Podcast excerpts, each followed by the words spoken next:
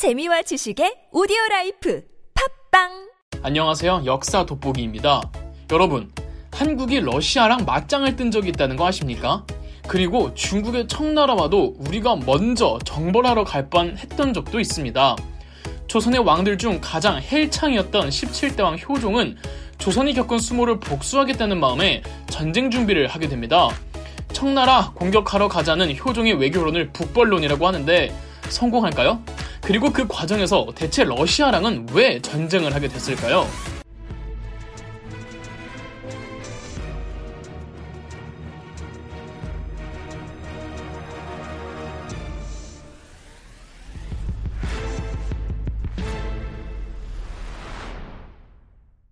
멍청한 외교짓으로 정묘호란과 병자호란이라는 두 차례의 큰 전쟁을 불러일으켜 적국의 황제에게 머리를 조아리는 수모를 겪었으며 유능한 자기 친아들을 질투심에 눈멀어 죽음까지 몰아가게 했던 무능한 군주의 표본 인조가 1649년 사망했습니다. 인조의 장남 소현세자가 의문사를 당하면서 인조는 둘째 아들이었던 복림대군을 세자로 삼았고 복림대군이 인조의 뒤를 이어 조선의 17대 왕 효종이 되었습니다. 효종은 복림대군 시절 자기 친형이었던 소현세자와 함께 병자호란 이후 오랜 청나라 인질 생활을 했습니다. 소현세자처럼 똑같이 청나라에서 개방적인 국가 분위기와 신문물을 접해왔는데 소현세자의 경우 조선도 그처럼 개방되어야 한다는 생각과 청나라와 굳이 척을 질 필요가 없다는 생각을 가진 반면 효종, 즉 복림대군은 그런 우수한 분화 중 조선도 군사적인 부분을 좀 배워서 반대로 청나라에 복수를 하러 가자는 생각이었습니다. 효종은 나중에 죽고 나서 어깨가 너무 넓어 시신이 관에 안 들어갈 정도였다고 하며 틈만 나면 왕의 개인 휴식 시간에 창을 들고 무예를 연마하던 헬창이었습니다. 효종은 군인적 마인드를 가지고 있는 상남자였던 겁니다. 효종은 우선 군부에 투입되는 국방비와 군사비의 재정 규모를 대폭 늘리기로 합니다. 기마병을 중심으로 전국의 군부대의 병력을 늘리는 건 예사고 군인들의 훈련 강도와 빈도수가 이전에 비해 월등히 증가하게 되죠. 무기 관리 상태도 철저하게 검사하여 조금이라도 무기 관리에 부실함이 보이면 책임자를 엄벌에 처하곤 했습니다. 더군다나 당시 조선에는 벨트브레이라고 네덜란드인 서양인이 표류의 훈련 도감에 어, 장교 고문으로 부임해 있어서 이 벨트브레이의 도움으로 조선의 조총이 정말 크게 개량이 되기도 합니다. 나중에 하멜까지 표류해 오곤 더 발전을 하죠. 아울러 주요 요충지에 있는 성들을 보수하거나 강화하여 화포들을 구비시켜 놓는 등 누가 보면 정말 당장 전쟁이라도 날 것 같은 정도의 위세였죠. 조선의 주력 부대가 조총 부대 아니겠습니까? 사격 실력만큼은 당시 동아시아 제일이었기 때문에 조선의 자부심 같은 부대가 조총 부대였는데 이 어영청이라는 부대가 이 화기만을 다루는 전문 특수부대여서 효종은 이완 장군을 어영 대장으로 삼아 어영청을 더욱 강화시키기도 했습니다. 효종이 북벌을 준비하는 과정에서 앞세운 이 이완 장군은 이순신 장군의 조카인 이완과는 동명 이인입니다. 다른 사람이니까 헷갈리지 마세요. 어, 청나라 사신들이 조선의 이러한 군사 강화 사업을 보고 문제 삼기도 했지만 이건 일본 놈들이 또 쳐들어올까봐 대비하는 거라며 얼렁뚱땅 얼버무리기도 했습니다. 궁궐 호위 부대의 병력도 대폭 강화하고 더불어 효종은 군사 제도에 대해 대단히 해박한 지식을 갖고 촌철살인 같은 발언을 하기도 했습니다. 문관은 전시 상황 시 전투 현장에 대한 개입을 최소화할 필요가 있다는 깨어있는 말을 하기도 했으며 청나라 기병과 조선 기병의 차이점을 상세하게 비교 대조하며 전문 장교나 지식인들조차 눈치채지 못했던 조선 기병대의 문제점을 정확하게 분석해 지적할 정도였답니다. 이제 실전 경험만 쌓이면 조선 병력은 다시금 조선 전기의 그 강력한 군대로 거듭날 수 있는데 이게 웬걸 실전 경험을 쌓을 수 있는 기회까지 옵니다. 1654년 2월경 청나라 사신이 조선에 와서 청나라가 지금 나선족과 싸우고 있는데 조선 군대의 사격 솜씨가 보통 솜씨가 아니니 포수 100명을 지원해달라고 요청을 해옵니다. 나선족이 누구냐? 바로 러시아였습니다. 당시 러시아는 유럽 대륙에서 제대로 된 세력 팽창을 못하자 나름 블루오션을 노려보겠다고 동방 아시아 쪽으로 영향을 미친 듯이 확보 중이었습니다. 심지어 만주 일대까지 넘어오자 당연히 그곳이 고향인 청나라와 맞붙을 수밖에 없었겠죠. 조선도 이때 러시아라는 나라를 처음 알게 되었으며 당연하게도 청나라 사신이 러시아에 대해서 효종에게 막 설명하고 그랬답니다. 청나라가 100명 달라고 했다고 어떻게 딱 100명만 주겠습니까? 효종은 변급을 총사령관으로 삼고 150명 병력을 청나라 측에 보냅니다. 두만강을 넘은 조선 측 병력은 청나라 병력과 합류하는데 이 조청 연합군은 대략 1000명이 조금 안 됐습니다.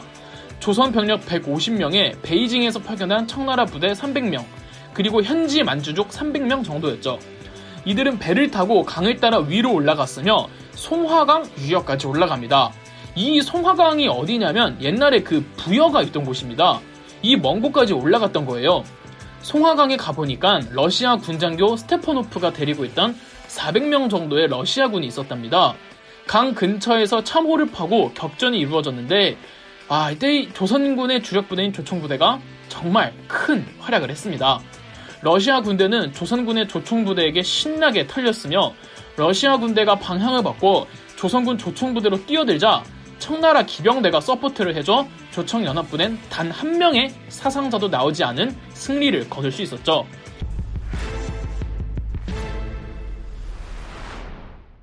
스테파노프의 러시아군은 더 북쪽으로 도망가고요. 그렇게 조선 부대는 사격 솜씨를 제대로 발휘한 뒤 본국으로 귀국합니다. 이게 1차 나선 정벌입니다. 그런데 그 이후 스테파노프가 본국에서 지원을 얻어 병력을 불린 뒤 청나라를 다시 침공해왔습니다. 청나라가 밀리자 1차 나선 정벌이 있고 4년 뒤였던 1658년 청나라는 또 한 번 조선의 조총 부대를 보내달라고 요청해 옵니다. 효종은 신유를 총사령관으로 삼고 1차 때 보낸 병력의 2배 가량인 256명의 병력을 보내주었죠. 청나라 측도 병력을 더 증강시켜서 조청연합군 총 2,500 정도의 병력을 모읍니다. 이 2,500 병력은 1차 때보다 더 위쪽으로 북상했고 흥룡강이라는 곳에서 러시아군 2,000명과 맞닥뜨립니다. 조선군이 위로 올라가는 과정에서 현지 유목민족들이 말하기를 지난번 1차 나선 정벌 때 러시아군이 조선 조총부대에게 워낙에 그 호되게 당해가지고 이 조선의 조총부대를 굉장히 무서워하고 있다고 했답니다. 강 위에서 배를 타고 해전이 이루어졌는데 1차 때보다 2차가 훨씬 격렬했다고 합니다. 승리는 조청연합군, 조선군은 7명 전사에 청나라군은 100명 정도가 전사했다고 하고 러시아군은 무려 800명을 잃었다고 합니다. 두 차례에 걸친 나선 정벌은 효종이 공들였던 국벌의 위상을 맛볼 수 있었던 계기였으며 조선 측 병사들도 실력을 제대로 뽐낼 뿐 아니라 실전 경험까지 쌓을 수 있었던 전쟁이었죠. 두 차례에 걸친 나선 정벌이 있고서도 효종은 계속해서 군사력 강화 사업을 추진시켰습니다. 병자호란 당시 강화도가 점령될 때 당시 왕자였던 효종이 강화도에 있었는데 그때 경험을 비추어서 강화도 방어 전략을 직접 내놓기도 하며 도루와 진을 추가 설치해서 국방 도시로 키워내기도 합니다. 이 벨테브레이와 하멜의 도움으로 조총 개량도 이뤄내고 군사 훈련도 게으름 피우는 것 없이 정말 자주 빡세게 했습니다. 군기가 흐트러지는 일이 뭐 없었다고 보시면 됩니다. 더불어 효종은 송준길과 송시열을 앞에 내세웁니다. 어영대장 이완 장군은 효종의 북벌론에 있어서 팔과 다리 역할을 했더라면 실질적으로 북벌 준비의 브레인을 맡았던 사람들은 송준길과 송시열이라고 알려져 있죠. 송준길과 송시열을 양송이라고 부르는데 아마 학창 시절 국사 시간이 기억나시는 분들은 뭐 북벌 하면 송준길, 송시열, 이완 이렇게 세 사람을 외우셨을 겁니다.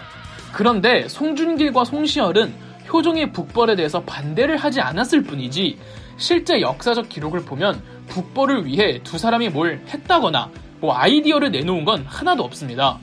송중길과 송시열뿐 아니라 두 사람이 이끌고 있던 당시 조선 조정의 여당이라고 할 수 있는 서인의 정치인들도 효종의 적극적인 군사력 강화에 대해선 뭐 별다른 말 안 했습니다.